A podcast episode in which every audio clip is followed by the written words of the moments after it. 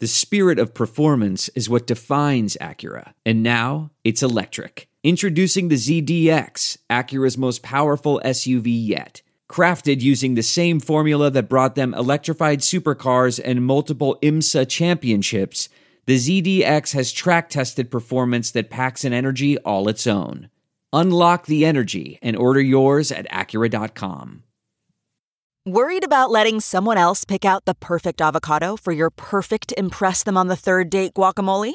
Well, good thing Instacart shoppers are as picky as you are. They find ripe avocados like it's their guac on the line. They are milk expiration date detectives. They bag eggs like the 12 precious pieces of cargo they are. So let Instacart shoppers overthink your groceries so that you can overthink what you'll wear on that third date. Download the Instacart app today to get free delivery on your first three orders while supplies last. Minimum $10 per order. Additional terms apply. So Jim Irsay pulls Jeff Saturday out of Friday Night Lights games, and the hapless Colts rip off a win. The Bucs look like they're going to kick the bucket, and they lean on a rookie running back instead of the goat, and roll off a really good-looking win against a strong Seahawks team. Mm-hmm. The spiraling Packers get a big play receiver back in the lineup and knock off Dallas to spoil their old coach's homecoming, no less. As one And- does. As one does. And Matt Rhule got canned, and the Panthers look like a real football team again.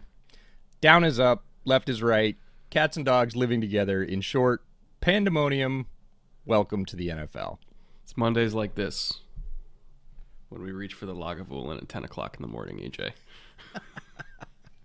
this is the cure for all ills. Jay, we have a lot to talk about today. Please roll the intro.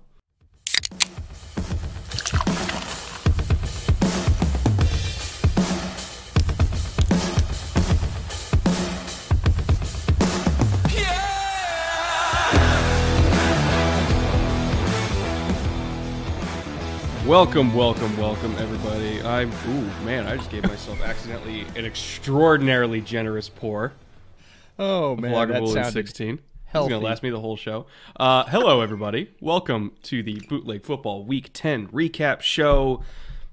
As we alluded to, um, a lot of weird things happened this weekend. A lot of uh, fuckery, as one might call it, around the NFL.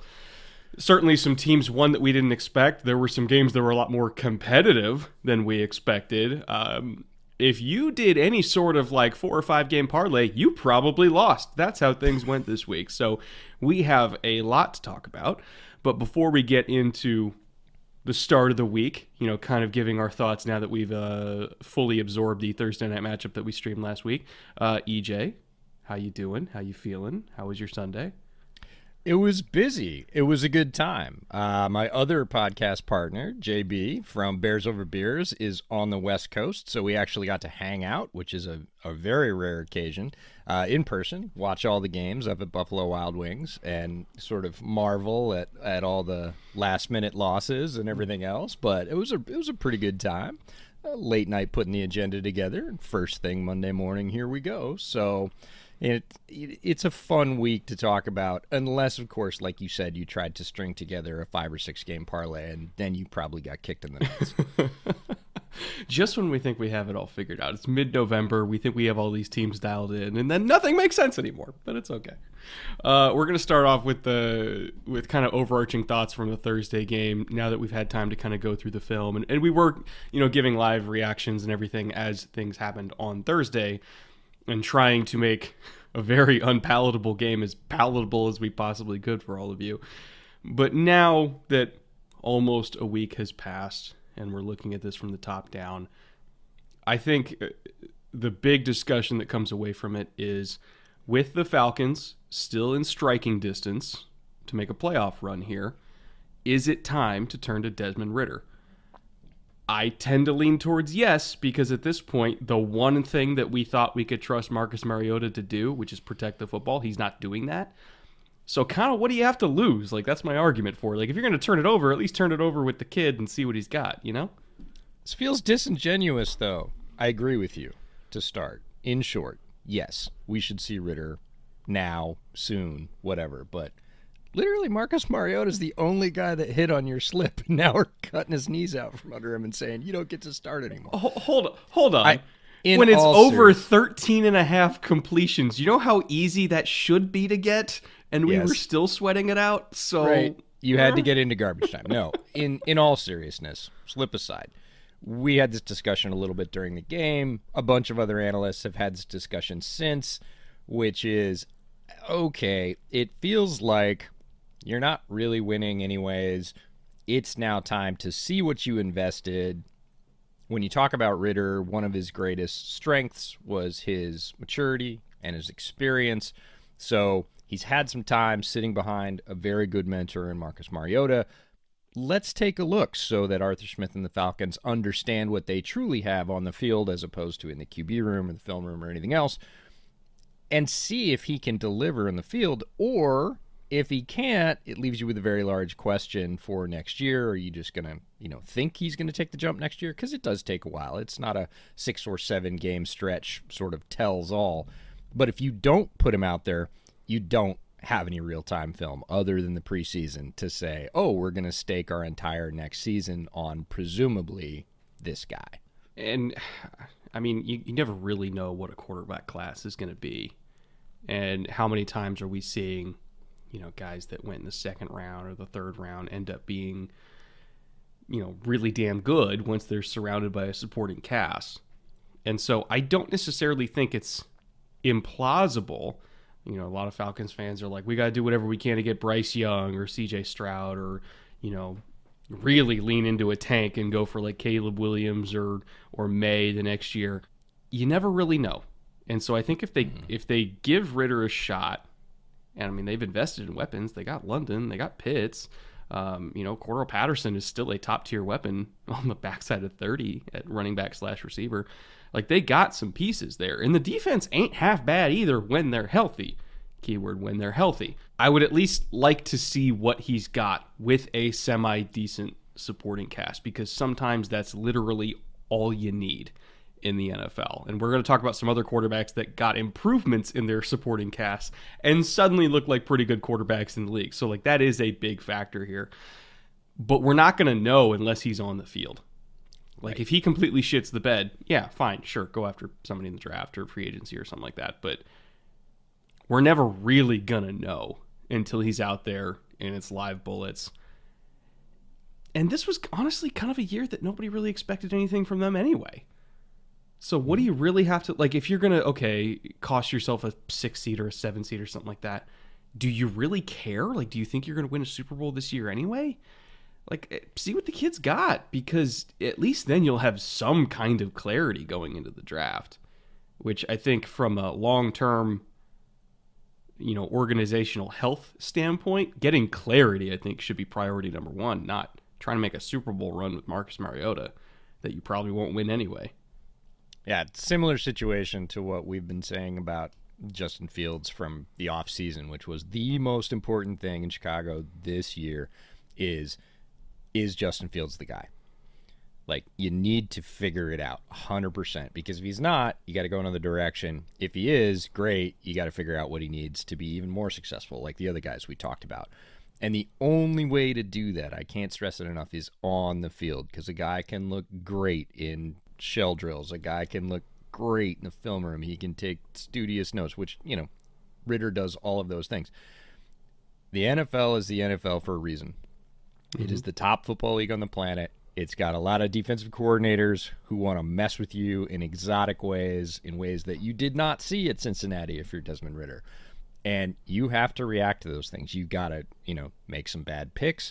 You got to get burned. You got to do all those things so that you can sort of get those out of the way and then see how you react. Do you bounce back? Do you are you able to lead another drive? Can you come back the next week and not make the same mistake twice? All that stuff happens on the field only, and you can talk all you want about how good you're going to be at it. There's a lot of guys that haven't been able to translate that to between the white lines.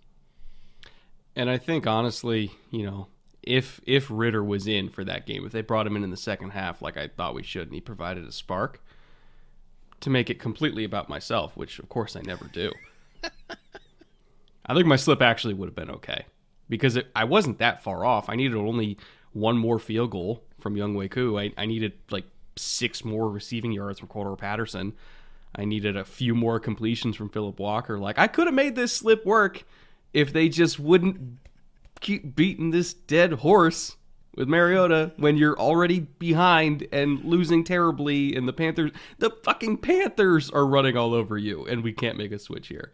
So selfishly, I would have liked to see it cuz then, you know, maybe I would have made 20 bucks off of it, but, you know, from a Falcons fan perspective, for my own mental health, I would like to see it. I could have been a contender. Uh, also, side note, by the way, um, another narrative from that Thursday game, which we didn't write down pre-show, but I want to bring it up. D'Onta Foreman, they're running the hell out of the ball, and they got a whole bunch of picks for Christian McCaffrey. I think they made the right move, and this is nothing against Christian McCaffrey, but like he was getting in the Sunday night game last night, he was still getting outproduced by Eli Mitchell uh, because Eli Mitchell's also really good, and the Niners gave up a whole bunch of picks for him to be a second running back on the team while D'Onta Foreman is statistically outproducing even what McCaffrey was giving them on the ground. It has nothing to do with talent level or versatility or anything like that. Running back is a very fungible position, and we're seeing D'Onta Foreman succeed and the team get a bunch of picks, while the, the team that traded for CMC, A, isn't even giving him a full workload because that's not how they operate. And B, he's not even been the most productive running back on the team once Eli Mitchell came back. And you got Deebo getting carries too. So I I I, I kind of think Carolina won the trade. Just saying. And and what what round was Eli Mitchell picked in?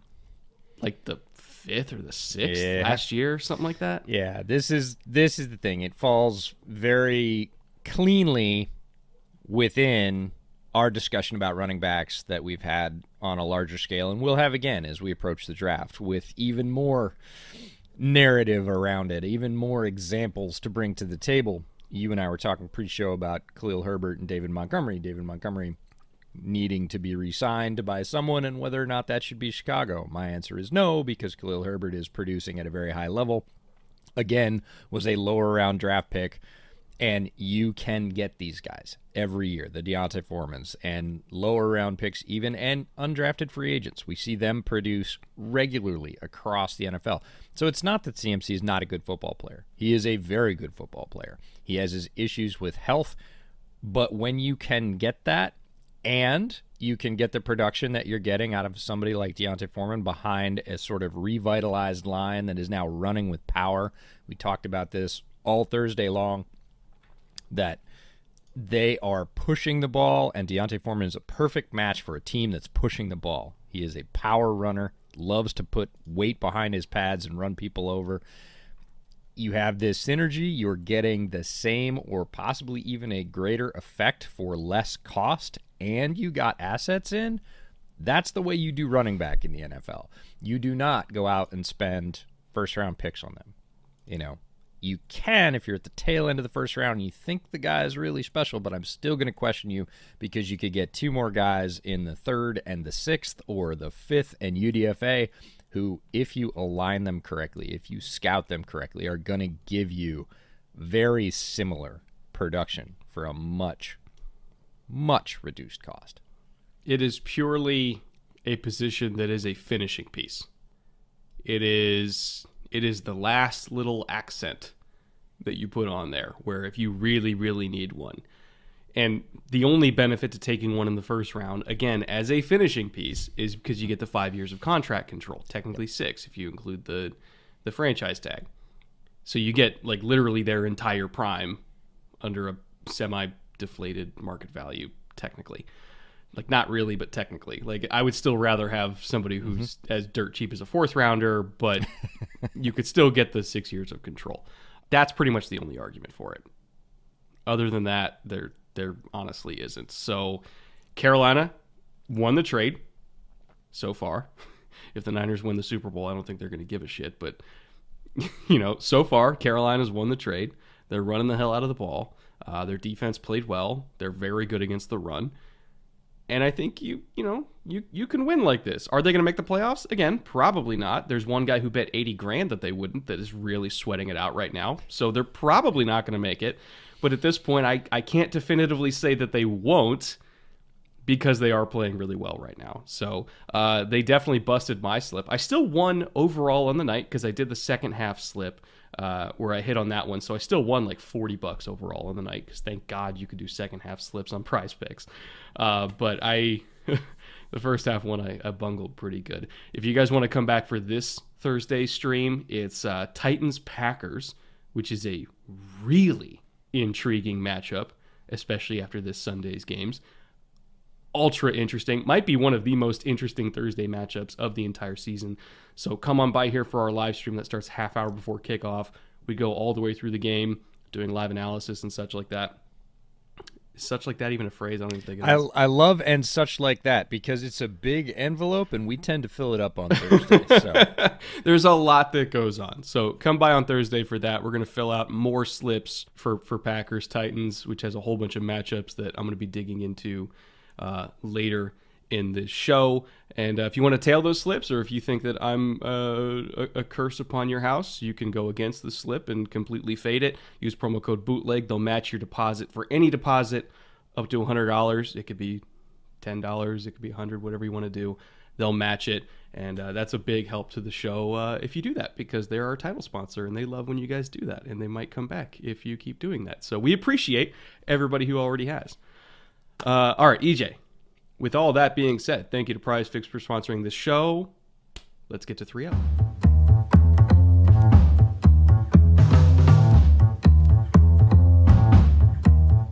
Three up, number one, EJ. How could we not start with this? Vikings, Bills, possibly the game of the year.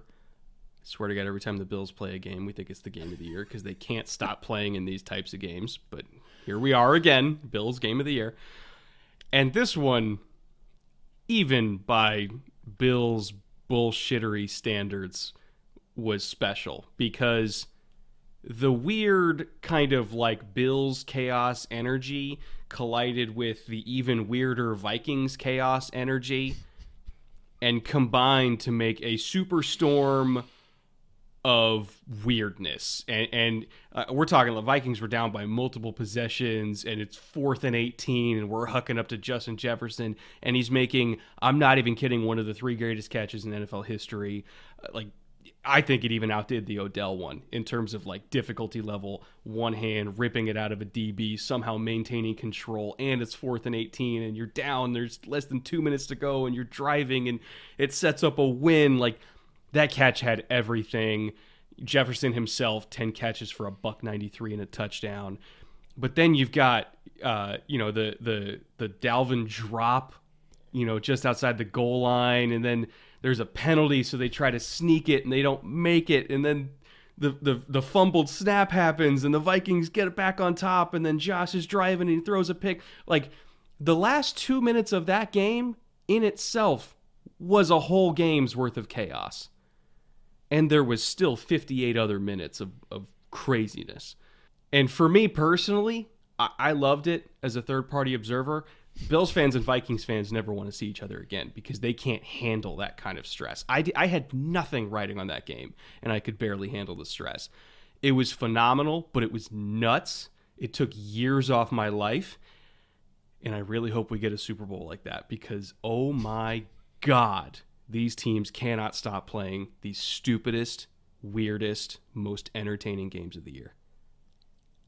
It really brings into clear focus that the margin of victory in the NFL is razor thin. Every week we have multiple games going down to, you know, hey, it's a three point game. There's two minutes left. Game we're going to talk about next Seahawks and Bucs. Like that game, too. Like looked like it was out of hand and here comes one team charging back and suddenly the last like 3 or 4 minutes really matter. One team makes a mistake, the other team makes a mistake. Okay, who really wants it? And they stack crazy crazy plays. That Justin Jefferson catch, I'm with you. One of my top 3 of all time. Unreal. You can watch it 10 times and go, he's never going to catch it, knowing that he catches it and think you're right every time. So that's really silly. But on top of that razor thin margin in each game, all those games stack up for divisional games and divisional lead. And we highlighted last week that the Bills' road to divisional supremacy was was a tightrope. That mm-hmm. as good as they are and as strong as they've played, that with the improvement in the AFC East and the way playoff spots work within your division, their hold was in no way a stranglehold. In fact, it was sort of hanging onto the windowsill with your fingers, and that took all of one week to manifest itself. The Bills, who from the preseason have been Super Bowl favorites, including us, just about every outlet out there, and now the Dolphins lead the division at seven and three. The Jets are second, thanks to their head-to-head win, which we talked about last week, and the Bills are third. They're and fighting for a six or seven seed now. Yeah, they are. Uh-huh. We are fully wild carding. That is a that is a new verb, and it is the last verb that anybody in the city that we just traveled to, Buffalo, wants to hear on a Monday morning. That the Bills are shooting for a wild card right now. That is a huge tumble. It's not. It's literally the difference between one game, right? But it is a huge tumble in the division and for playoff seedings, and that has a massive sort of rollout wave effect on the entire picture in the mm. AFC, everything else. And this is how narrow the margins are in the NFL game to game, week to week, in, within a division, within a conference. And it's why it makes it fascinating and entertaining to watch.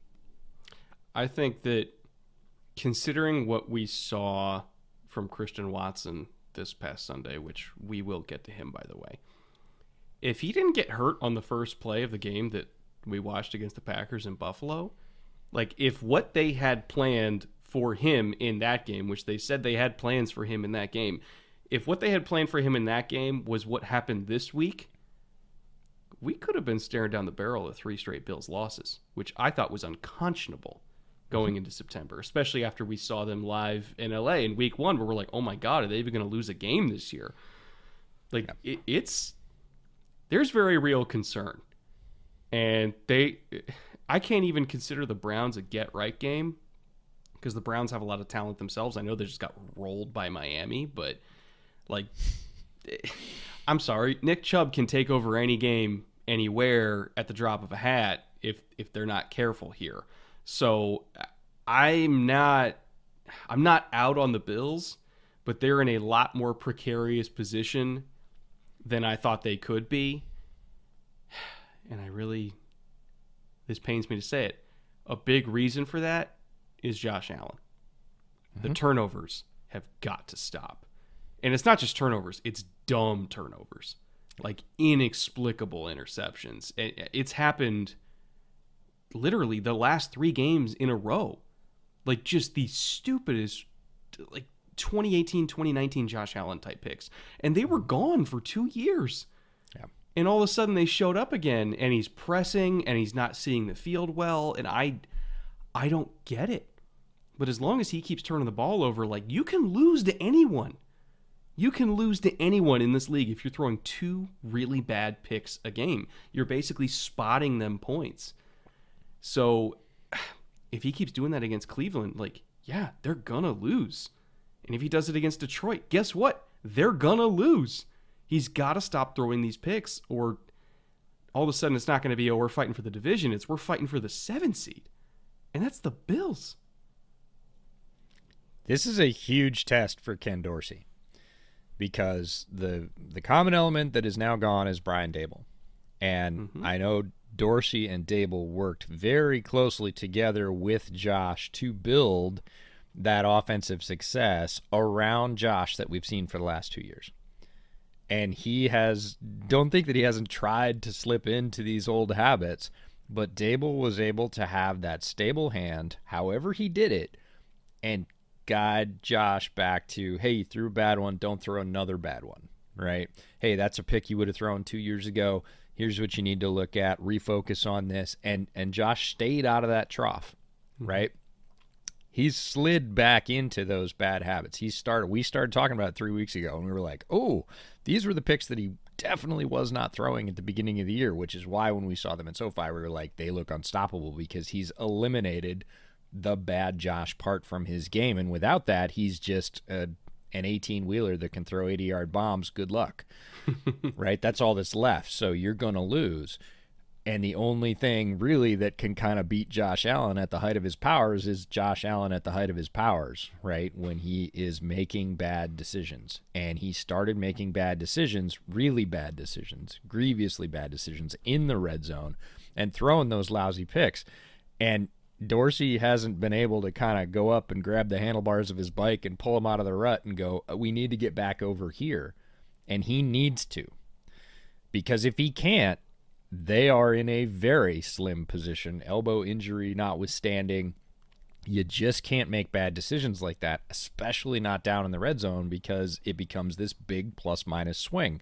If they push down and get points and you gave up points, it's not just three points for them. It's the difference between the seven you were going to get and the three for that's a 10 point swing. We've talked about how tight these games are. You can't keep making those mistakes, and he's made them weeks and weeks and weeks in a row now and it's mm-hmm. super duper concerning. I know Bills fans are concerned about it. Ken Dorsey has to right the ship here. He has to right Josh Allen's ship and get him back to where those decisions are.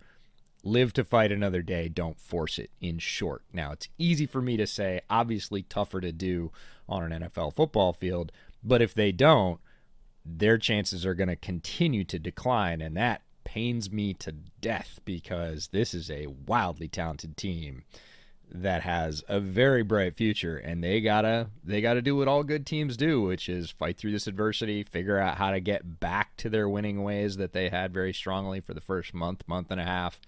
And if they don't they're gonna fade and it's gonna be one of the all-time bad fades.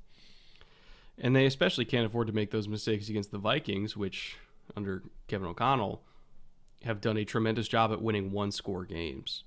You know, it, one of the overlooked stats I think so far is that the Vikings and Raiders have been in the exact same amount of one score games this year. The Vikings hmm. win all of them, the Raiders lose all of them. Because yeah, the gonna... Vikings can they can hold their water and they can make a play when they absolutely need to and the Raiders can't.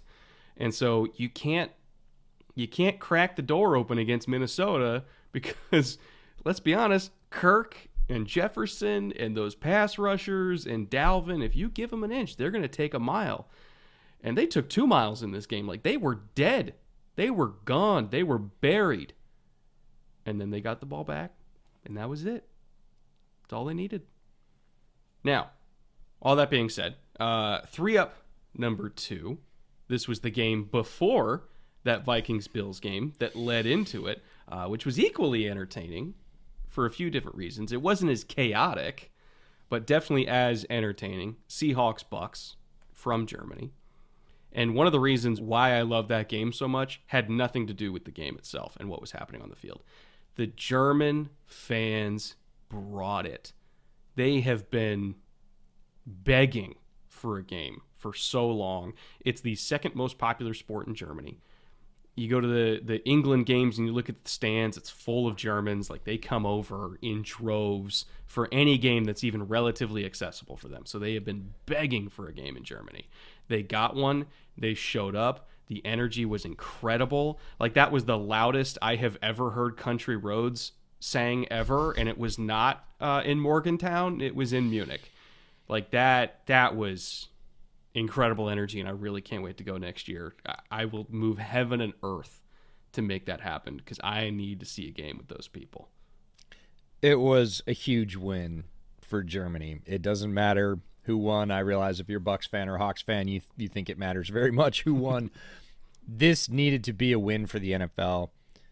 Germany provided it all week long. The lead up with all the media felt a little Super Bowl like, like it was Super Bowl light like tremendous energy outside the stadium, inside the stadium, loud. The Seahawks chants were rocking. Uh, you know, reporters who are at regular NFL games every week were like, "Man, this place is loud," and I'm really happy for Germany and the league. The league needed this to work. It's the first regular season game ever in Germany, and the German fans got a good one. They got to see greatest quarterback of all time, Tom Brady, play. Other big players throughout the game made big plays a lot of times. Sometimes in the London games, we've seen you know, maybe they're hurt or maybe they just don't score a touch. Like they got to see Lockett score a touchdown trying to come charging back.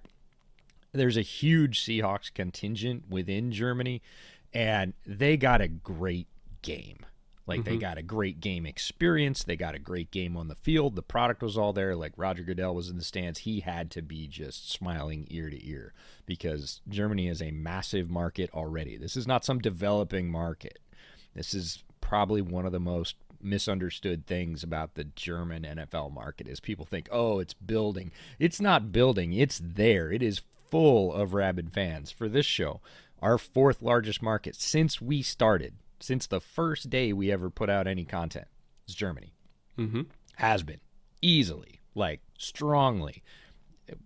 Patrons, folks in the comments, folks staying up in the middle of the night watching the draft live stream, the whole thing. Like, this is a country that is absolutely consumed with the NFL right now, and they got a gem of a game in one of their country's best stadiums. I just I couldn't be happier sort of for all sides and hell yes, I want to be in Germany next year when they play. Uh, in terms of what happened on the field, my biggest takeaway is Rashad White is here, and he should be the new Bucs RB one. Nothing against Lenny, but Rashad White is more explosive. He still makes plays in the receiving game. He's making. Uh, it's hard to say making plays in pass pro, but he does. Uh, it's true. He, do, he does handle his business in pass protection.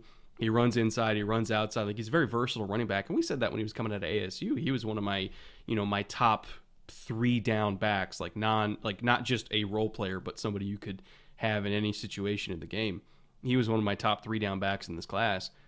And I kind of think that this was the game that put the exclamation mark on if we're going to do a 1A, 1B type situation, he should be the 1A, Lenny should be the 1B especially since Lenny's got a hip injury now. Like I'm I'm not going to give an injured Leonard Fournette carries over Rashad White when Rashad White has done nothing for the last month but prove that he's ready. So I I kind of think that that's where we're at. You know, the Bucs run game has been much maligned. I kind of want to give him a shot at full-time duty to see if he can bring it back because 22 for a buck 05 and a game-sealing bone-shattering stiff arm of the century on Quandre Diggs that told me he's ready to be the guy and he should be the guy. Don't disagree at all. The young stars for the Bucs on offense, Rashad White, this was his day to shine. Cade Otton's been playing very, very well over the last month, but really over the last two weeks has made his presence known as what I think is the Bucs' best tight end. And I know they have Cameron Brate. I would still be starting Cade Otton over him. So these guys are powering along, but specifically with Rashad White, and this is going to sound so weird. It allowed the Bucs to take the ball out of Tom Brady's hands. yes. Tom Brady has been throwing a lot and it hasn't been working, right? It's not Brady's fault or the receiver's fault. Overall, the offense was not able to win games. Brady was back to being deadly efficient. He had 22 completions in this game. He threw less than 30 times, which he hasn't done in many games, and it allowed them to keep moving the chains, moving the sticks, having explosive plays in the run game, setting up the Seahawks to where they had to account for that run game. And then Brady was just surgical. He was unafraid of the Seahawks rookie corners. And I, I had this thought early in the game. It was on very early in the morning, and I thought, oh, maybe that's just my sleep addled brain. But I went back and looked at who the Seahawks had played they haven't run into any quarterbacks that have anywhere near the confidence of Tom Brady. And Tom was not afraid of Tariq Woolen. He threw right at him. He was not afraid of Coby Bryant. He burned him multiple times. They even threw at Tariq Woolen with Tom Brady. Yeah. uh, he had a great comment about that, that if he hadn't fallen down, he would have mossed a guy and gone for a uh, touchdown. Okay. okay oh, Tom. sure. Yeah. But it, to say that the Bucs won by limiting Tom Brady's attempts in the passing game sounds weird, but it is 100% what happened. It let this offense be balanced, and Brady did the rest. He looked very, very sharp. And, you know, really, Tariq and Coby, they're, they're going to be great players, but this was their real welcome to the NFL moment of, oh, God, this guy is completely unafraid when I'm in good coverage of whipping it right at me, and I'm still going to have to make a play and Tom didn't let him do that. Bucs come away with a win overall. Seahawks with a furious comeback. This game looked out of hand by a couple of scores, and Seahawks churned right back in and again made it a game with just a few minutes to go. really cool that again Germany got to see that, but it was a quality product and it was resilient by you know Gino and crew to say we're not just gonna bend to the former Super Bowl champs. We're gonna we're gonna give them a game, and it was just fun football all the way around. I think uh, there's there's a couple throws Tom made against Tariq and Coby where you, you saw them look around like, wait, he can you, you you can do that? Like I was there, I was in position. You can just deliver the ball, hand deliver it right there over the shoulder. Okay, sure. That's Tom fair. Back there, Tom back there waving, don't care. Yeah. Nice try, Rook. Oh man, it was fun. It was fun. It was a great game. Gino made plays, White made plays, Brady made plays. Tariq Kenneth Walker? made- Kenneth Walker. Like the entire drive to get them down for the, the touchdown that sort of started the comeback was like throw to Kenneth Walker, throw to Kenneth Walker, throw to Kenneth Walker, and he just kept producing yards. I was like, well, eventually they're going to cover well, they, him. they aren't- couldn't they? run. They couldn't. This was Yeah. the, this is honestly one of the best games for the Bucs run defense the entire year. So they got to get him the ball somehow. That was the quiet one. Is we can talk everything we want about Brady and the balance of the offense, Rashad White and Cade Otton. Bucs run defense, which has been getting gashed, came back, and White made plays. We've been hard on White's case at linebacker, and he made Devin plays. White, not Rashad White. To Yeah. be specific. Yeah, yeah.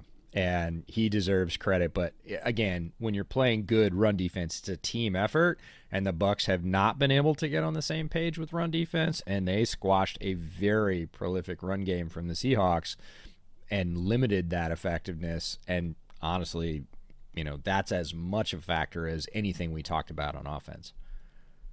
Going from this game to uh, three up number three, which is another uh, older quarterback that was tired of putting up with our shit, Aaron Rodgers. Also having a little bit of a, a, a mini bounce back. Actually, not even mini bounce back, big bounce back Big bounce back. this week. Um, nobody gave them a shot. No, even we didn't give them a shot. We're like, ah, I don't know, that pass rush, that defense, Dax here. Like I know, you know, Pollard, if he's getting more involved, that's not necessarily a bad thing. Like even though Zeke's hurt, like they're gonna run over him, they're gonna throw over him, they're gonna beat the shit out of Rodgers with the pass rush. Like I, I, from a pure matchup standpoint, there was no way they had a shot. And then they lined up, and and Rodgers came out and said, "Mm-mm, I ain't dead yet, fuckers. I got this new kid, Christian Watson, over there, number nine. He's dropped two balls in a row, my first two throws. I get it, but he's gonna get you back.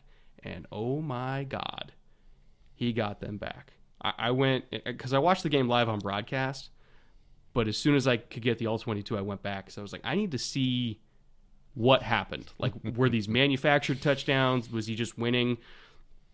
This kid wasn't just winning.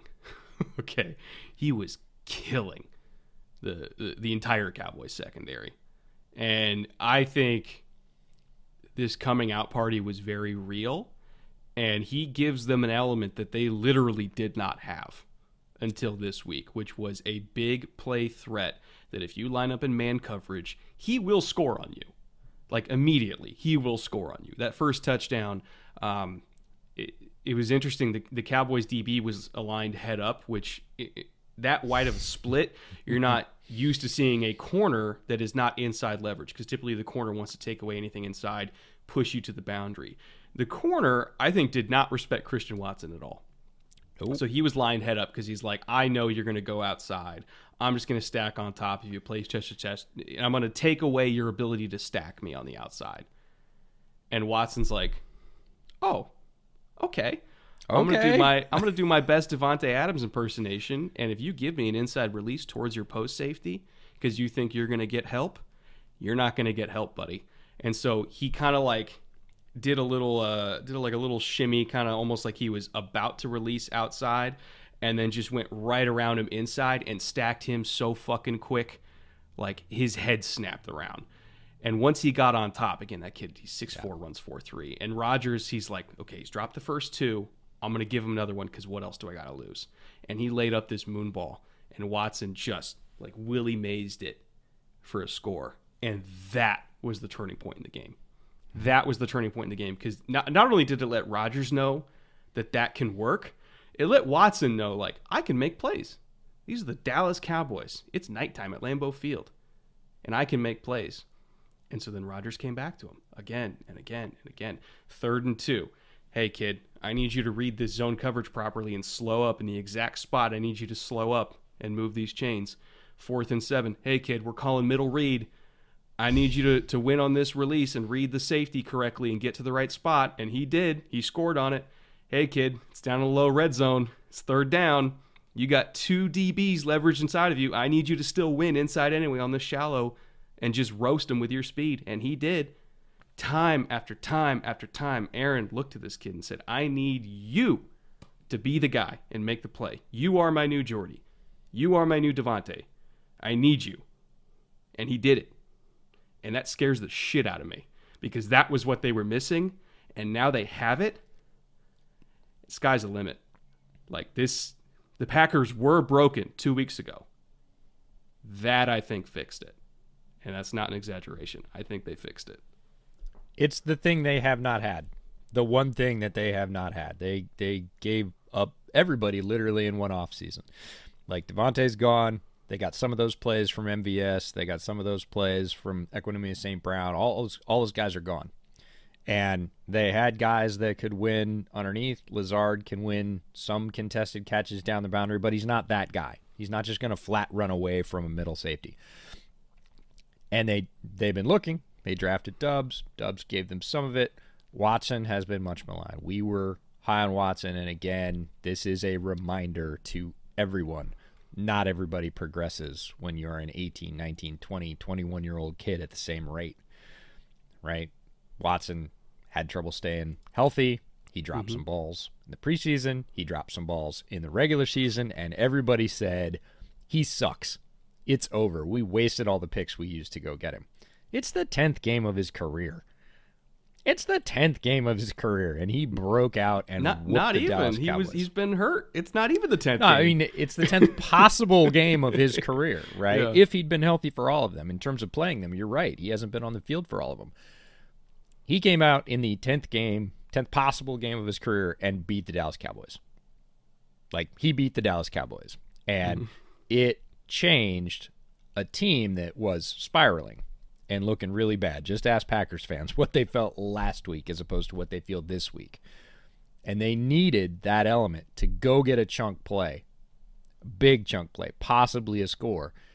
And he, it's lightning in a bottle, which is why we were so excited about him. Yes, he had a high drop rate in college. Yes, he did not come from a passing offense, but you could see it. Just like you could see the basketball skills with Drake London. Christian Watson was tall, and explosive. And if you went single coverage one on one, most people can't handle him on the outside because he's just too big and too fast. Now, if he doesn't catch it, that doesn't make a hill of beans a difference. But Rodgers finally, I think, was reduced to nobody else in this wide receiver room can do what you can do. Can you do it? Because I'll I'll stomach a couple drops from a rookie, which is not a Rodgers trait. Usually, he's going to put that guy in the doghouse and never bring him back. There's nobody else to bring out behind him. so he was like, man, kid, catch one, right? Catch one, catch one 60 yarder, go for touchdown. Like, let me keep chucking you these. And he can, and he kept winning. And it does change who the Packers are on the football field because they didn't have that element. They've counted on that element for years. They've gotten it from many of the guys you've named as you go back through time. They've always had that element, and Rodgers definitely has that arm but it was basically bottled up because he couldn't he couldn't throw it to anybody. Watson finally gets healthy, gets back on the field, fights through a couple of drops, finally cracks it open and makes some big plays. And Rodgers is like, okay, let's go. Like I'll just keep chucking it to you, and we'll see what happens. And what happens is, Cowboys had this game in hand easily. Let's not forget they marched into Lambeau Field. They're the heavy favorites. 13 23 to go in the fourth quarter. They had a 96.2 win probability percentage. I didn't know it was that bad. Oh my god. 13 minutes left. 96. That is locked down. We talked oh, about man. how thin the margins are, but a hundred things have to happen for the Packers correctly within the next 13 minutes for them to win this game. They are they are on life support at that point. The wheels came off, which quite frankly, and this is not a shot, is not an uncommon thing for a McCarthy coach team in Lambeau. Like mm-hmm. that's why he eventually got run out of Green Bay. But the Stars on the Cowboys not happy. Micah strangely had his fewest rushes of the season as an edge rusher, dropped into coverage much more than he has throughout the entire season. He only had one pressure. We're talking about Micah Parsons, a guy that people are comparing favorably to LT. Mm-hmm. And I'm not talking about LaDainian Tomlinson. I'm talking about Lawrence freaking Taylor. Like that is the highest praise you can give an edge rusher in the NFL, and you only rush him like ten times, and he gets one pressure, and you drop him into coverage like five times more than that. It's crazy. He was not happy after the game. Made comments to that effect. Dak sat at his locker with his head down and a quote unquote vacant stare uh, after the game. These these guys are not pleased that they had it they had it. And it's really tough in the NFL mentally and in the standings. If you let winnable games get away from you, whether or not you were supposed to win them, if you're on top and have a 90 plus winning percentage going in through the fourth quarter and you let it slip away, those games are really hard to get back, right? You can beat the people you're supposed to on your schedule, but this, you know, at least when this one was penciled in at the beginning of the year, this was an even matchup. This was a, well, let's see who wants it. The Cowboys had it on the road against a very wounded Packers team, and they blew it. Yeah. They just blew it, and that is gonna sting more than usual. And it wasn't just, you know, the Cowboys making mistakes. Like this was one of the most complete games the Packers overall have played. Like Aaron Jones got 24 carries for a buck 40 and a touchdown. Like Aaron Jones never gets 24 carries. We begged them to give him 24 carries, and they did it. You know, as a not even as a complimentary piece to Watson, but um, as like the main dish, and, and Watson was the, the the the beautiful, tasty side dish. You know, he was the potatoes. Aaron Jones was the was the beef, and it worked. And you know, Aaron Rodgers had a few vintage Aaron Rodgers throws, which is kind of all you need to do when your run game is working that well. And the defense, is hit or miss. Like run defense again has been a problem for them. It's been a problem for them all year, but the pass defense was still good. They got a couple key interceptions. Um, you know, on Dak, one of which was in the end zone. There was a couple odd kind of miscommunications between Dak and his receivers, which you would think with how long they've been together and in the same offense that wouldn't happen, but it did and maybe that speaks to McCarthy still that his guys just can't get on the same page sometimes when they really need to. But like overall, very complete performance from the Packers. They ran the ball, they threw the ball, they played good defense ish, mostly, somewhat by their standards. They played good somewhat. defense, and they beat the big bad Cowboys. You know, and and once again, Aaron Rodgers, something about him against Dallas. They just doesn't matter how bad the Packers are, they just can't beat him. And uh, you know, I, I think we might now that this formula has been unlocked. Wouldn't be surprised if the Packers go on a little bit of a run here and we see this same exact matchup again in January. Because I don't know, six lost Packers. I'm not exactly ruling them out. They're only a couple games out of being 500, and once you're 500 going into December, anybody's ball game, you know. So I I don't know. Packers aren't dead yet. That's my main takeaway. I'm I'm with you, and it's very scary that they needed something to be unlocked. They've slowly been grinding down in terms of just that hopelessness of this is not going to turn around, and it it is a it's more than a spark. It's already like a small forest fire, and if it gets a little bit of wind in the next couple of weeks, yeah, they could they could push with that ability if Watson stays healthy and they can score when they want to. Not a team I'd want to play down the stretch. Today's episode is brought to you by Trade Coffee, and if you watch the video version of this show, you probably noticed that I drink about eight or nine cups every single day. Uh, because between running multiple YouTube channels and a podcast, my workdays are obnoxiously long. And because I go through so much coffee, I tend to get bored with my normal store bought coffee pretty quickly, which in comes trade.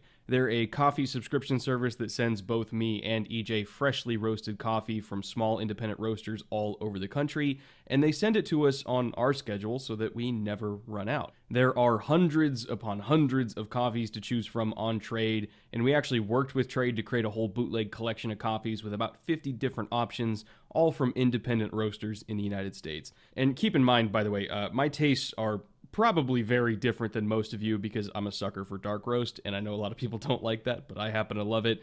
And if you don't like what you're looking at within our collection, there's still another 400 options on the site for you to browse through and you can find what you actually are looking for and stuff you do actually like. And if you don't love your first bag, they'll even work with you to replace it with something else for free. So if you want to support small businesses and brew, honestly, the best cup of coffee you're ever going to make at home, right now Trade Coffee is offering our listeners a total of $30 off your first order plus free shipping at drinktrade.com slash bootleg. Again, that is drinktrade.com slash bootleg for $30 off your subscription to the best coffees you're ever going to have. Thank you again to Trade for sponsoring. And with that, let's get back to the show. All right, let's get to three down.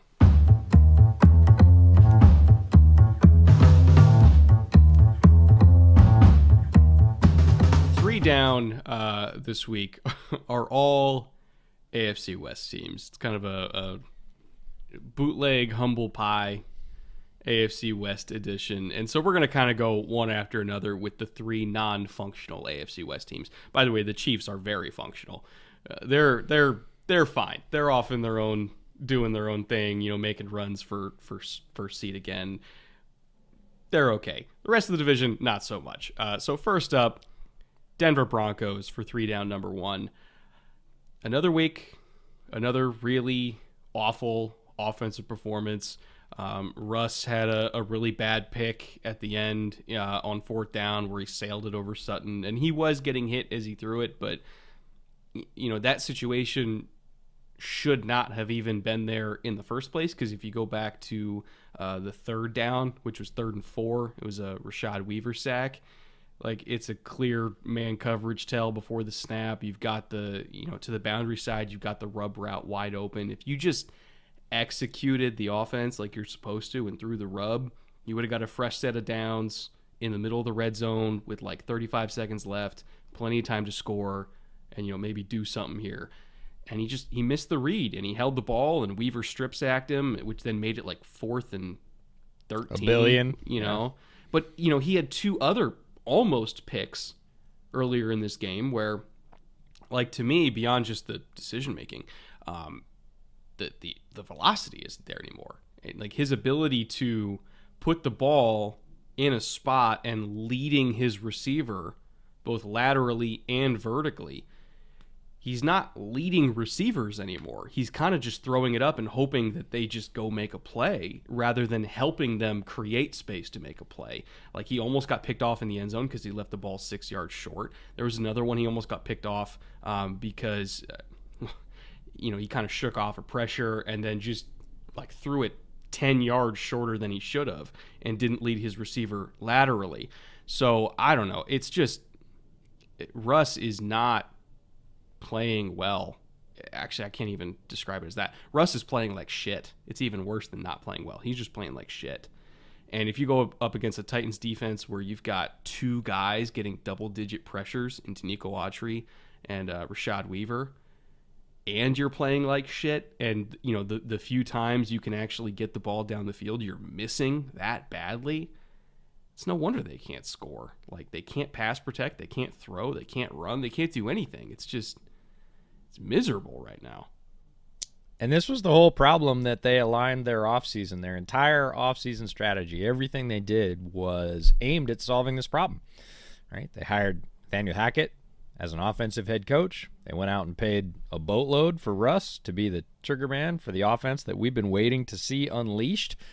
And wah, wah, wah. Like, they're not getting it right now. To the point that this stat came up yesterday. It's from Ryan Koenigsberg.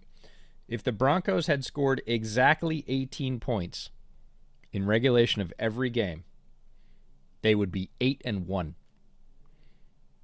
like if every like if they had scored 18 points in regular time every game this season, they would be eight and one.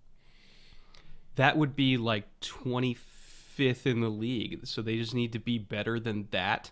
To 18 points. 18 points is really low in oh terms oh of points God. scored.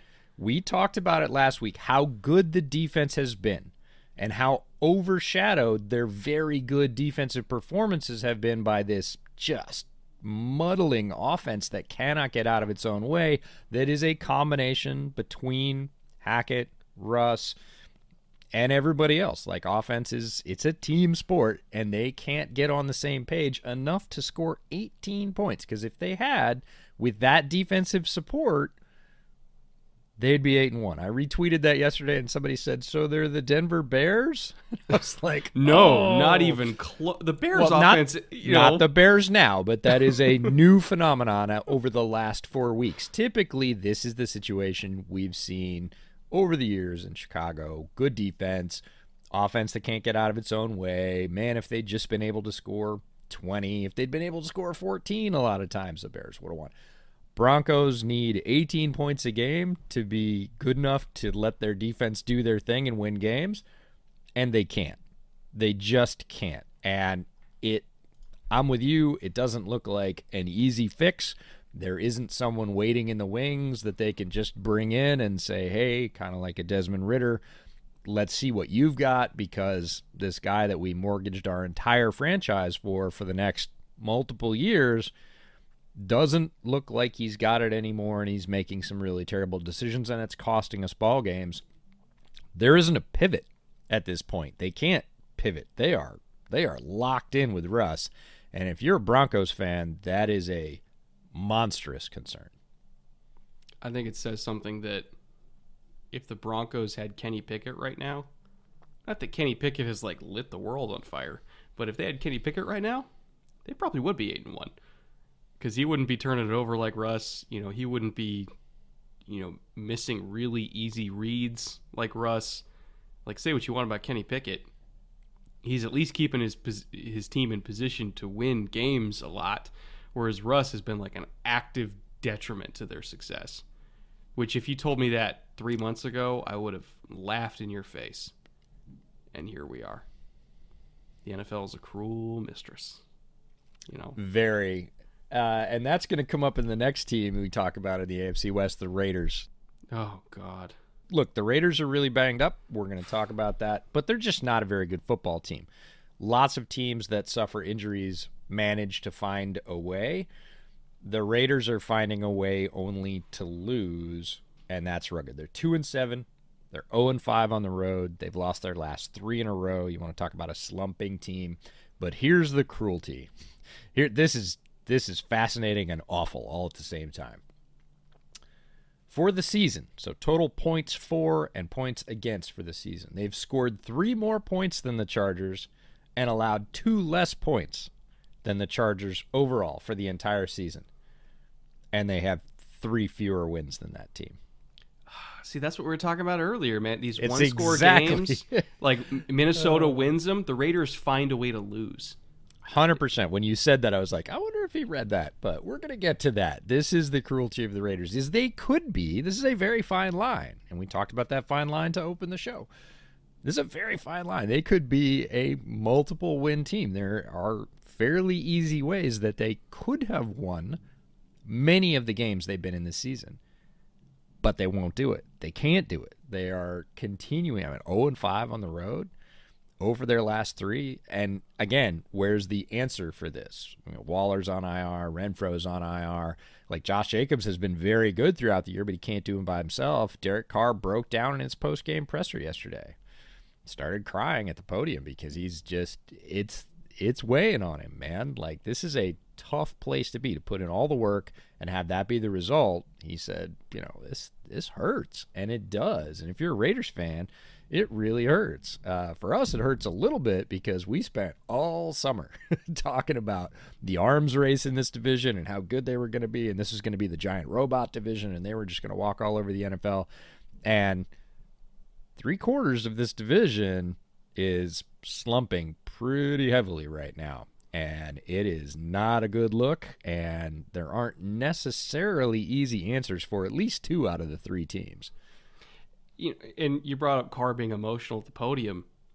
Like he's a big problem too. It's not like oh everything around Carr is failing. Like I, was going through the all twenty two late last night to prepare for this show. It's currently what like eleven a.m. right now, um, and so twelve hours ago I was going through the all twenty two, um, and it, he was straight up not seeing the field. you know, early on in the game, I'm talking like the first five minutes of the game, um, they get two penalties in a row. So it's first and 25, which two penalties in a row. Classic Raiders, right? Put yourself in a hole before you even have a shot. They get a big post open against a busted coverage. Carr is literally sitting back there. No pressure. One second, two second, three second. I'm like, Derek, throw the ball. Derek, throw the ball. Derek, throw the fucking ball. And then pressure came in on him, and it was wide open. I'm talking like easy six to Mac Hollins. And he just didn't see it, or wasn't looking, or I, I don't know where his eyes were. Just didn't see it. Next drive, third and six. They get a choice right out of the backfield. Uh, 22. I can't remember which running back that is. 22. Um, you know, just gives like a real nice shake at the top of the route, breaks inside open by four yards, which who's open by four yards in the NFL against man coverage? Nobody ever. And Derek just didn't see it. And so he tried to force a force a dig route again, got broken up off the field. Punt, punt, punt, punt, punt. And I'm like, Derek, what are you looking at? And I'm not saying he's the only problem, but when you're having those issues on third downs where you're constantly getting run off the field with three and outs, and the, it's because the quarterback is not seeing the field, how do you not give him the primary blame? Like, yeah, we could talk about the defense completely blowing a run fit against Jonathan Taylor, um, where at least to me, looking at it, like the linebacker definitely thought that Crosby was going to wrong shoulder uh, the sift block coming back on inside zone. He thought Crosby was going to go inside, so he went outside. They both went outside. And then the nickel was like pressuring a crack, so he didn't fall back into the fit. There was literally nobody there. There was just a canyon with no Raiders there because they were all doing different shit and not fitting the run like they were supposed to. And so Taylor got like a 66 yarder. Like, yeah, we could talk about them screwing that up. We could talk about them not making tackles in space, like the DBs couldn't tackle at all. But even through all that, if Carr just saw the field and like saw Hollins running wide ass open, they still probably win the game. So probably. Uh, it's just it's frustrating because I know like we, we love the leadership and we like Carr as a person. He's he's emotional at the podium and we know he cares. But it's not enough to just care. You got to play well, and he's not playing well. Like it's not just a Josh McDaniels problem; it's an everything problem, which is probably worse. Yes, it is worse because it's harder to fix. Mm-hmm. And speaking of things you can't fix, chargering, you cannot fix chargering. Chargering is a verb. We've used it before, and it is a real thing, and it is real again this year. And if you are a Los Angeles Chargers fan, you are feeling it. So, yesterday I was lucky enough to go hang out with Alex Katzen, who writes for the Chargers Wire. We also know him as the man of spreadsheet myth and legend. We met him at the Senior Bowl uh, a couple of years ago. And he posted this yesterday at the conclusion of the Chargers San Francisco game. The Chargers were missing. Here's a list of the positions that they are missing. RB2, wide receiver 1, 2, and 4, tight end 1 and 2, left tackle 1, right tackle 1, defensive line 1, 4, and 5, edge 1 and 3, cornerback 1, kicker 1, and kicker 2 kicker two? Seriously? Come on, Chargers. Also, QB1, Justin Herbert, was injured both previously and again in the game. Linebacker 2 also missed time with an injury tonight. Wide receiver 3 has missed games already. Send help is what he says. And I, I don't know where you can get that much help in, you know, week 10 of the NFL season. The answer is you can't. Practice squads aren't that big. That is a massive amount of talent off the field with injuries, which is a annual freaking problem with the Chargers, and they cannot seem to get over it. Now, what they've done when that talent has been healthy and on the field is also an issue. And the coaching certainly needs to be looked at. I I sort of go back and forth on whether Tom Telesco should be looked at as the GM because man, there's a lot of talent in the Chargers organization. Like the guys they have in those positions, there's a lot of really good players, but every single year. The Chargers just get ground up and spit out, and Herbert has to play hero ball to a bunch of people you've never heard of before, and it's like rinse, lather, repeat. I don't necessarily think it's a Telesco problem. I and I don't even know if it's a medical staff problem. It's just weird freak stuff. Like Slater, like uh, I think it was a bicep. Mm-hmm. It's like how, how it just happens, and I don't even know how it just happens. And it, but it happens to them a lot, a, a lot, a lot, a lot. And, you know, yeah. Keenan Keenan's hamstrings are like legendarily finicky. Like this is not the first year this has happened. Like Keenan has always had soft tissue issues. Um, I say that five times fast. Jesus Christ, I can't. but you know, this one, it, it, as he gets older, this one's just been especially bad. And honestly, at this point, I don't even know if we're going to see him at all this year.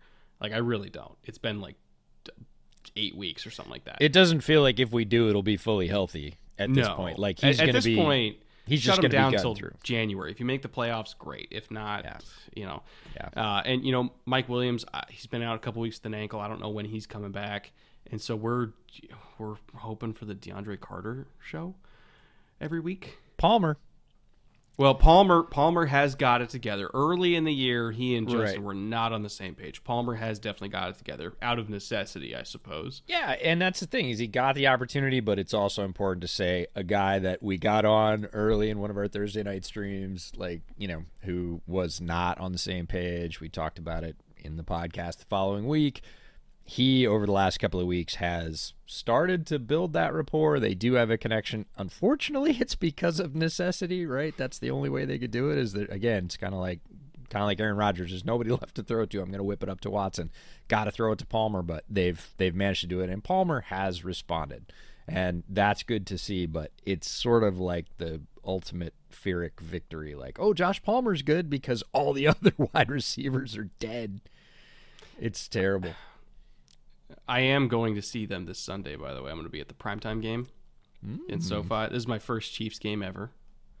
Oh. So Nikki and I are going to be down in San Diego, and we're driving up like from San Diego that morning to to go out there and and hopefully, you know, see a good game because it feels like every time we get Herbert and Mahomes on the same field, we get a good game out of it. So I'm hoping that we get another one here, especially now that Herbert seems to be healthy.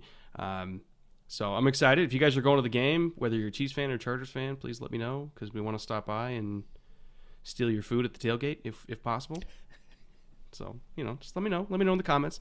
Um, and yeah, so we'll be there, and then uh, I think that's the last game I'm going to until next month. I might be in New York for Eagles Giants, maybe. Maybe maybe. I don't know. It's December in New York. It is kind of cold, but I'm trying to make it happen. Anyway, those are my plans for this weekend. Uh, long story short, Chargers are hurt again. they're they're hanging on to the playoff race again somehow. somehow. And I can only imagine this is going to come down to the last week of the season. Two minutes to go, tie game, ball in Herbert's hands, because the Chargers only know how to play one type of football game, and is the type that is agonizingly close for no logical reason. So I'm looking forward to that. And with that, EJ, let's get to three fun.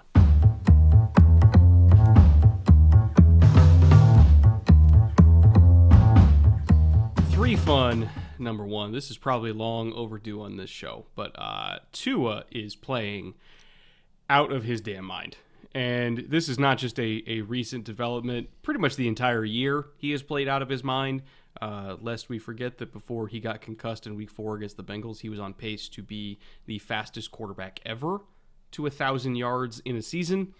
Um, and then, you know, he was out for a couple weeks and came back, and he just kind of picked up right where he left off. But this week in particular, I think was the magnum opus. Like, this was the game of his life if you not not statistically, I think he's had a couple better statistical games, but you look at the film, some of the throws he was making, like they were backbreakers. Incredible touch and timing and anticipation under pressure, you know, out of structure, in structure, like he was freaking dialed to a level that we just haven't seen yet. And he's had a great year. This year was this game was ridiculous. There was a I can't remember who number 14 the receiver is on the on the Dolphins, but he threw a fade to him at the back pylon out of empty for a touchdown that I mean, could not be thrown any better. Like within a, a six inch box, could not be thrown any better. Uh, there was a, a, throw over the middle to Waddle um, against like a, a, mixed coverage where his man on one side, zone on the other, and he just he threw it and he earholed the linebacker over the middle in a deep seam route that was gorgeous. And I mean, every time you look up, he's just throwing dots. This was the the Tua arrival game I should say. Not that he hasn't been spectacular this year, but I think this was the game where I think even amongst football Twitter, you could see people go, "Oh, this this is real. This isn't going to stop. Like this is just how he is. This is just how the Dolphins offense is. They're just a threshing machine." And I don't know if anybody could stop them at this point because they ran the ball, they threw the ball, they could pass protect, they could run block, they play defense. Like this team is, they're ready to go. They are absolutely ready to go. I didn't watch this one super closely. It was on a, a screen that was farther away from us while we were at Buffalo Wild Wings. And I just sort of checked in. Like when I'd go to the bathroom, I'd look at the score and I'd see a little bit. And then I got home. And late last night, I started watching it. And I was rewinding and rewinding and rewinding. And I wasn't even through the second quarter. And I'd probably rewound six throws. Mm-hmm. And I was like, what in the hell? Like he hasn't missed by more than like two inches yet. And these are not people talk about oh timing, touch, little throws, crossing patterns, YAC. No. like stop it. don't don't do that anymore. Go back and watch this film. He was drilling the ball at NFL depths, 13 to 18 yards across the middle, right between two defenders on the numbers over and over. Even the throws that weren't completed, they hit the receivers. Like the receivers didn't complete the catch, whether it was through contact or they just dropped him or whatever else. Even his incompletions were on the freaking dial. It's ridiculous. When you talk about NFL history, a lot of games played in NFL history. Only two players in NFL history have had three consecutive games with 275 pass yards, three touchdowns, and 135 plus passer rating. 99 Kurt Warner, mm-hmm. Greatest show on turf, won the MVP, and 2022 Tua. That's it.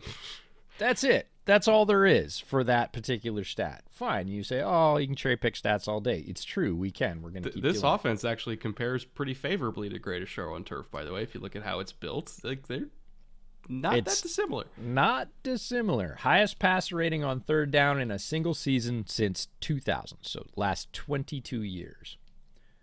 2022 Tua is 149.8 so far. It's not done with the season yet. That's damn near perfect. Aaron Rodgers, the the next highest in the last 22 years, 2009 Aaron Rodgers 133.5 and strangely the wild card 2004 Daunte Culpepper at 133.4 which oh. is staggering. That's just a fun one thrown in there, but literally 133 to 149 is the difference between the best to do it in the last 22 years on third down and Tua. like he this is not one throw, one type of throw, oh the little throw, oh the game manager throw, oh the on time. He's a system quarterback. Stop it. Like he ain't. He is drilling it. Nobody in the league right now is playing better, more consistently on the full breadth of what a quarterback needs to do than Tua. He is they just keep ripping off wins, and everybody goes, "Oh, it's the talent around him." And I saw a friend of ours, a very prominent analyst who will remain nameless, this morning go, "That's really a product of his environment." I'm like, "Oh, dude, no, shh, shh, go back, watch the tape." Like the throws he made yesterday against Cleveland were not a product of his environment. Yes, protection matters. Yes, weapons matter. But if you hit that weapon right here at 18 yards between two defenders like four times in a row before the first half is over, it's not your environment. You're ripping it. You understand the offense, you're in sync, and you are throwing the ball with deadly accuracy. Tua is on top of the world right now. Talk about perception. Josh Allen and Justin Herbert have combined for 12 picks since Tua threw his last one. Which, 12. especially Josh Allen over the last three weeks, like you look at some of the reckless interceptions that he's had that were indefensible. Like and and the book on Tua for a long time was like, well, he can't make the throws that Josh can, but he protects the ball and the you know the, the the dreaded game manager label. Um, well, he's making pretty damn good throws and he's protecting the ball, and the Dolphins are winning. Yeah. a lot. so he's pushing the ball down the field. That, that's the thing. I, I've said that even on this program. Like that, hey, you know, he is about, we've said it since before he was drafted accuracy and timing, accuracy and timing. Accuracy. Mm-hmm. He drove the ball yesterday in Cleveland. Like he had multiple throws over 10 to 12 yards on a line on a dime. Just mm-hmm. One after another after another after another to the point where you don't go, oh, that was a really good throw. Like that was a really good throw, and that was a really good throw, and that was a really good throw, and you get to the end of the game, and there's a whole stack of holy shit, he's ripping it throws. I think uh, you know, especially in light of recent events uh, that, that have happened with Josh Allen, I think that there's there's three main contenders for MVP. Four technically, if you count Saquon, just because it's Saquon. Um, but in terms of like three main quarterback contenders for MVP, it's Patrick Mahomes, who's probably number one right now. Uh, especially if you watch that last primetime game where they literally would not have won without him. Uh, it's Jalen Hurts. As long as they keep winning, and as long as he keeps playing like he is, they're going to be in the conversation. He's going to be in the conversation, and then it's Tua. Like those are the top three quarterbacks in the league right now in terms of uh, MVP consideration. And Josh Allen was there, but he keeps giving the ball away, and the other three are not. So you know that's that's kind of a big part of the job description is don't give the ball to the other team. So I think you know looking at, at guys that are making big time throws and protecting the ball and putting their teams in position to win and you know making runs at first seeds and setting themselves up for a nice January like those are three quarterbacks right now in the league that are doing it better than anybody else and Tua is one of them. So uh, good for him. You know, good for kind of with everything that he withstood over the last couple years with you know him and Flores not getting along uh, and you know ownership trying to push him out essentially. Uh, and he just he he fought back and he stuck with it. And Mike McDaniel came in and McDaniel believed in him and said we can do this together, and they're doing it together. So, you know, g- good for Tua. Just that's the number one thing. Good for Tua. He's he's been through a lot, and I think that uh, he has a right to be kind of a cocky asshole about it because a lot of people were cocky assholes to him. So you know, if he's And- got a if he's got a little hair on his chest in the press conference, I'm all for it. I think he's And it. he's and he's so not. That's the thing. Is anybody that He's gets to had, a, spend he's had a couple snipes at the press, but He- I think he in, earned it. in press conferences. But if you talk to folks that spend time around Tua, and he, and we haven't, we you know, I've certainly never. I don't think I've even ever met him, but everybody that spends a lot of time around him says super humble, nicest guy. You know, doesn't cuss, so I'm not sure he'd want to come on the show, but you know, he'd he'd probably be nice about it. Uh, just a, a really personable guy and hasn't let all that stuff because there's a lot of stuff gets him. And he's just out there doing what he he always believed he could do but he's doing it at such a high level right now with the addition of Mike McDaniel and and that offense. He just understands it and they're going to be so tough to stop. It's it's fun to watch. If you're a football fan you know other than being maybe a Bills fan because you know sworn enemy of the Dolphins it's fun to watch right now Uh, I did mention Saquon being in the conversation tangentially for MVP, just because the Giants would not be the Giants without him. Uh, I, I do want to bring up three fun number two, which was it was a big Sunday for running the ball. So, you know, Saquon maintained his pace for the for the season, racking up another buck fifty against Houston. Jonathan Taylor uh, had his first big game in a while. Uh, another, you know, close to buck 50, 6.7 per carry.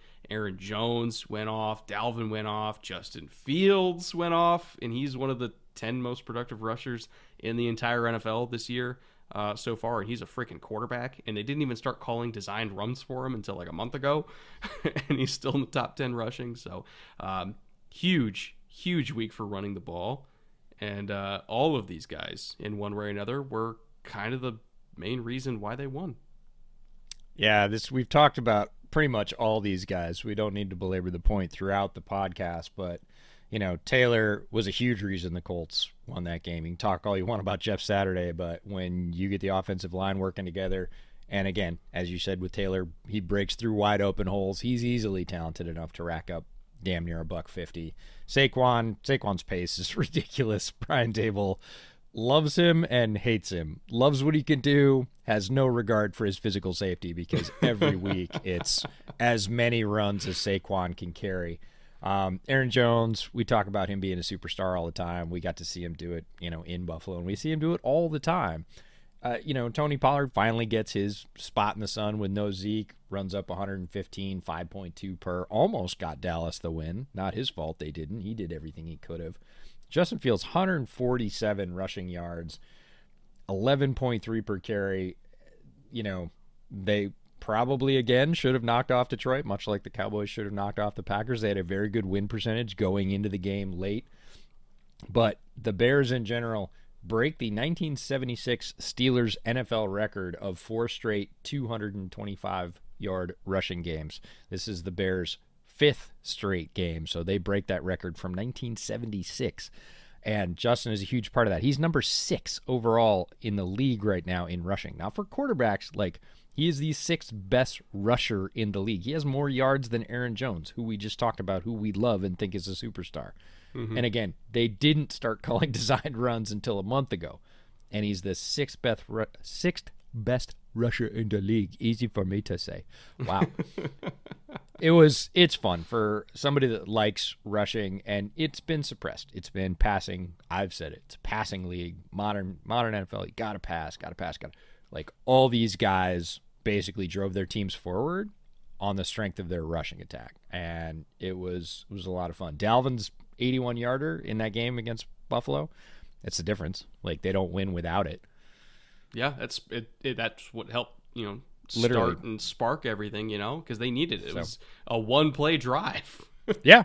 And he has that talent. We just kind of haven't seen a week where like a whole we saw Mixon, you know, last week five touchdowns and whatever, but this week it just felt like every time you turned on, like here goes another guy on a 40, 50 yard run, or here goes a guy that's averaging six and a half yards a carry. Like, okay, like that is explosive enough to replace some passing downs and still be thought of as efficient NFL football. So good times.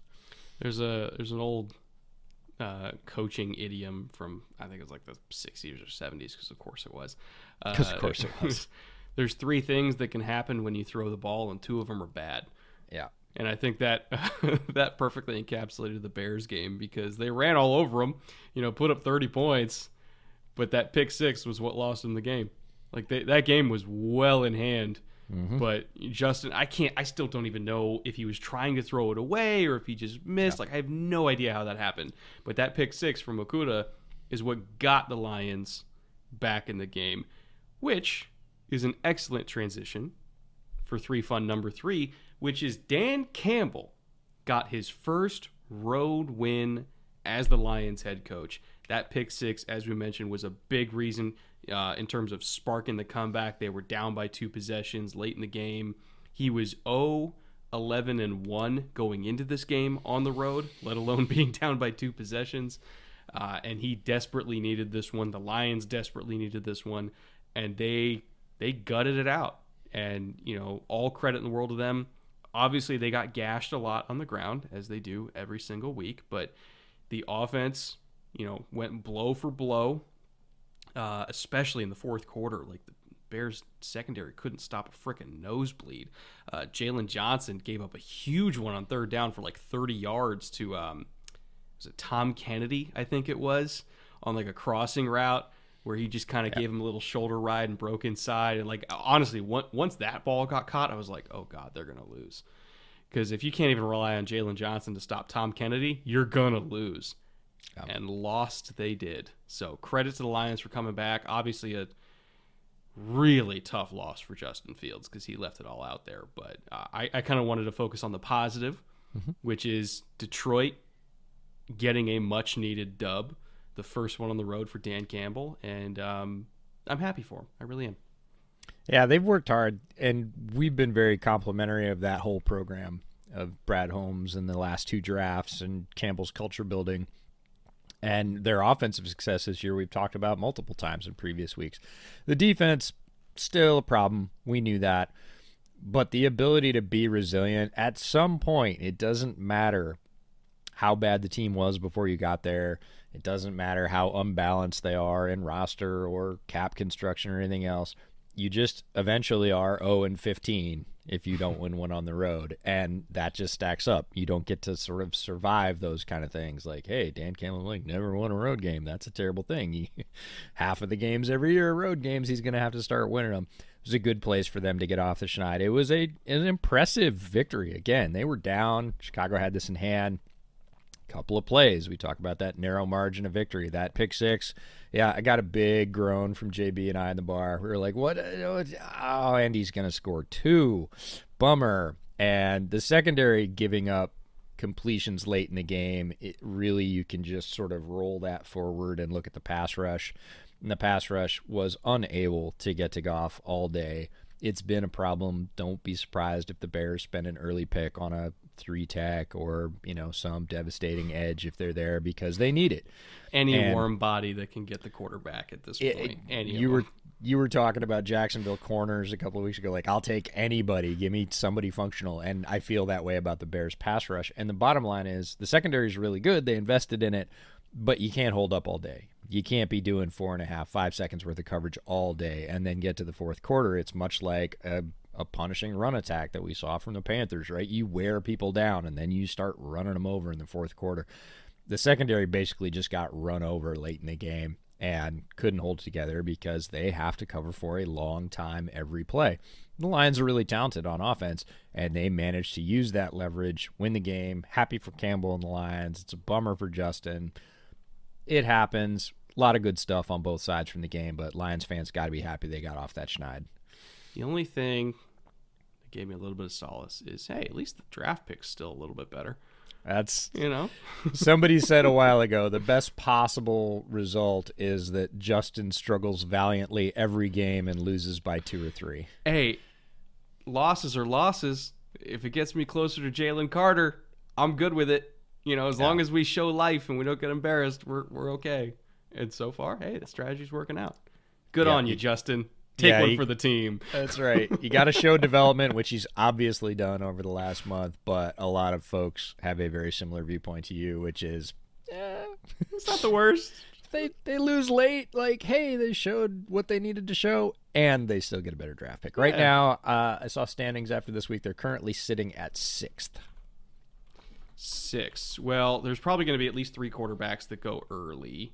Mm-hmm. So yeah, yeah, we're in decent position for yeah, Will Anderson. Six is fine. Top ten yeah. is top ten is a good place to be. Bears certainly have plenty of needs. They have a first round pick this year, so you know, sitting at six, pretty pretty solid. They can get some help there for sure.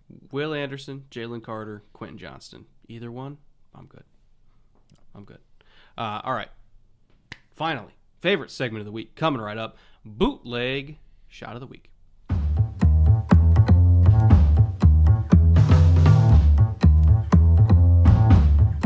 All right, uh, bootleg shot of the week time. You all voted overwhelmingly last week for show favorite, future Hall of Famer, all decade, top three. I'm going to be generous. Say top three weapon in history. Cordarrelle Patterson. First game back, running over people at the goal line, you know, putting all 230 pounds into it He's a return phenom. He's a receiver. He's a running back. He's a gunner. Simply one of the best football players of my lifetime in terms of well rounded football players of my lifetime. You know I love you, Cordarrelle Patterson. This one's for you, bud. Uh, anytime I get to talk about him, it's a good episode. yeah. And uh, some folks are like, EJ, why are you drinking coffee? Well, I'll let you figure that out. Uh, but Cordarrelle is also a fantastic recruiter, which a lot of people don't know. He is he's one of those guys come free agency time. He's on Twitter like, "Yo, hey, what's up?" well, he's one of the he's God, he's been around like ten years at this point. So mm-hmm. people people know him, they love him. Yep, he's like, come on, he's old wily vet. Yep, for sure. And he's still so explosive. Like 31 years old, he was a shoelace away from breaking one on Thursday. He's getting so close. But anyway, cheers to you, Cordarrelle Patterson. Uh, we have four new nominees this week. Uh, a couple returners. Or no, that's not the right word. A couple returning nominees. They weren't returners. One of them actually crushed a returner. Yeah, we'll did some him in a bad things to returners. Uh, first things first, Rachaad White, you knew this was coming.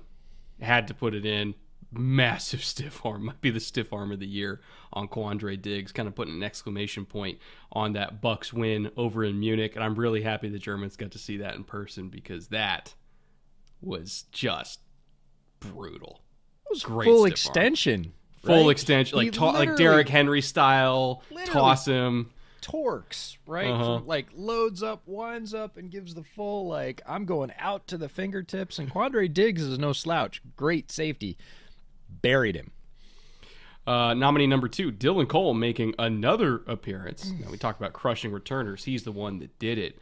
I mean, took him off his feet, leveled him on. Uh, I think it was a it was a kick return or a punt return. I can't remember which one. Again, I wasn't watching this game particularly closely, and I happened to look up live and see the guy go flying backwards.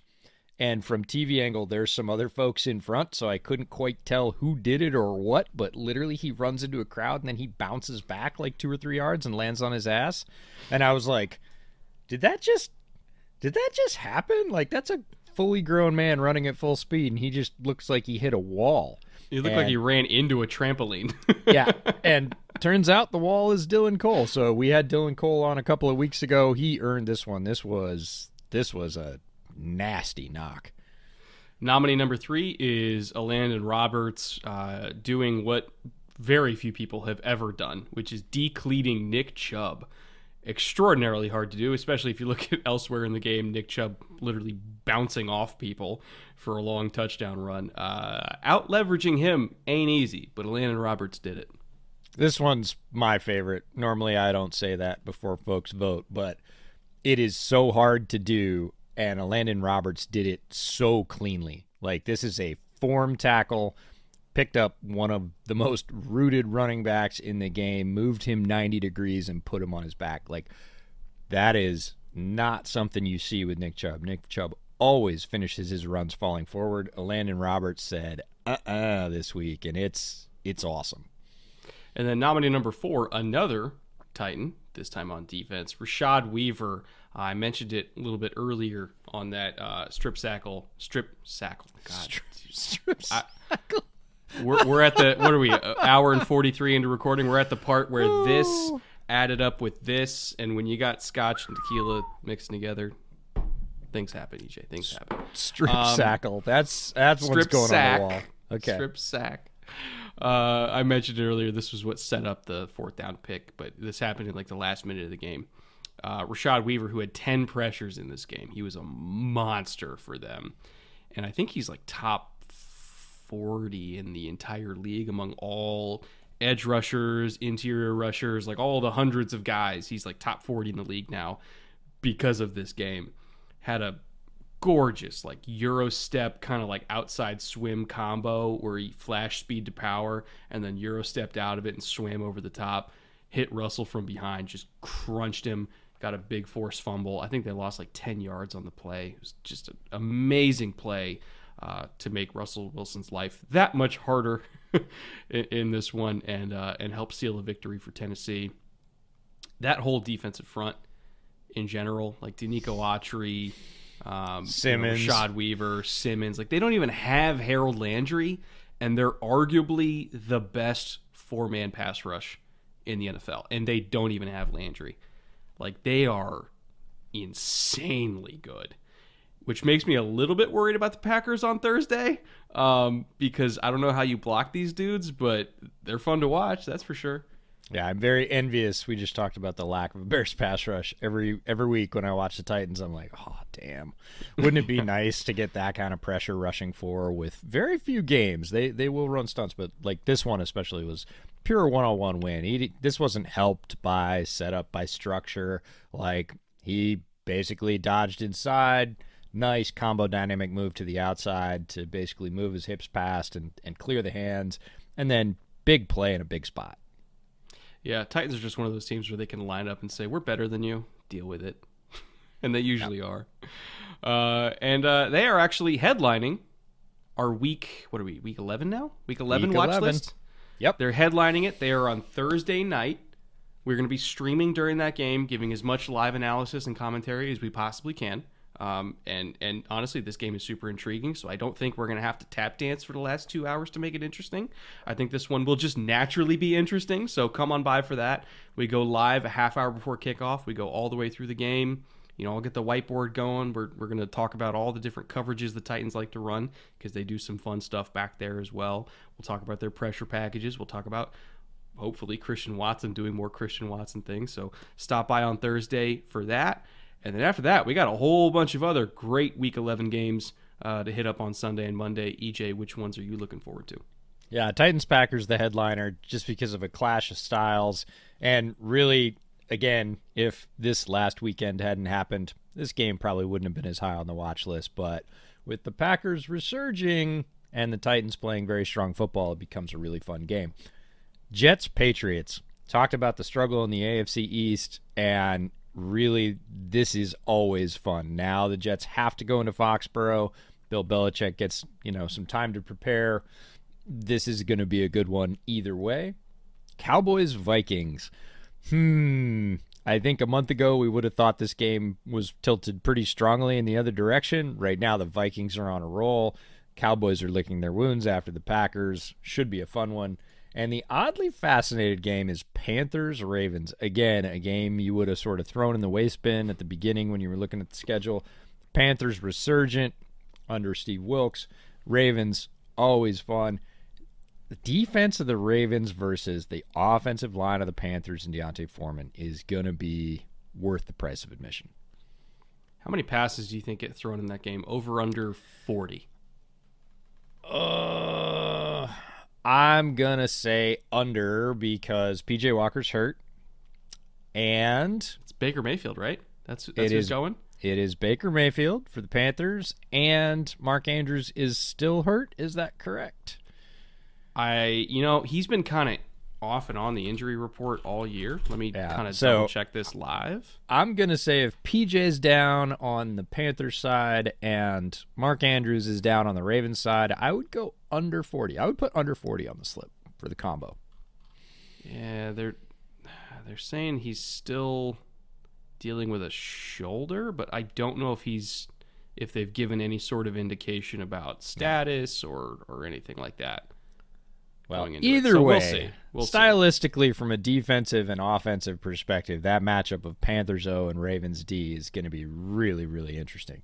Uh, and by the way, if Andrews uh, does actually get on the field, we might get a, a few snaps of Jaycee Horn versus Andrews in the slot, which for me, absolutely also worth the price of admission. So, very intriguing game. Man, yeah, this episode's been a little bit longer than I expected, so we're going to get out of here as quickly and quietly as we can. EJ, what do you got going this week over on Bears Over Beers?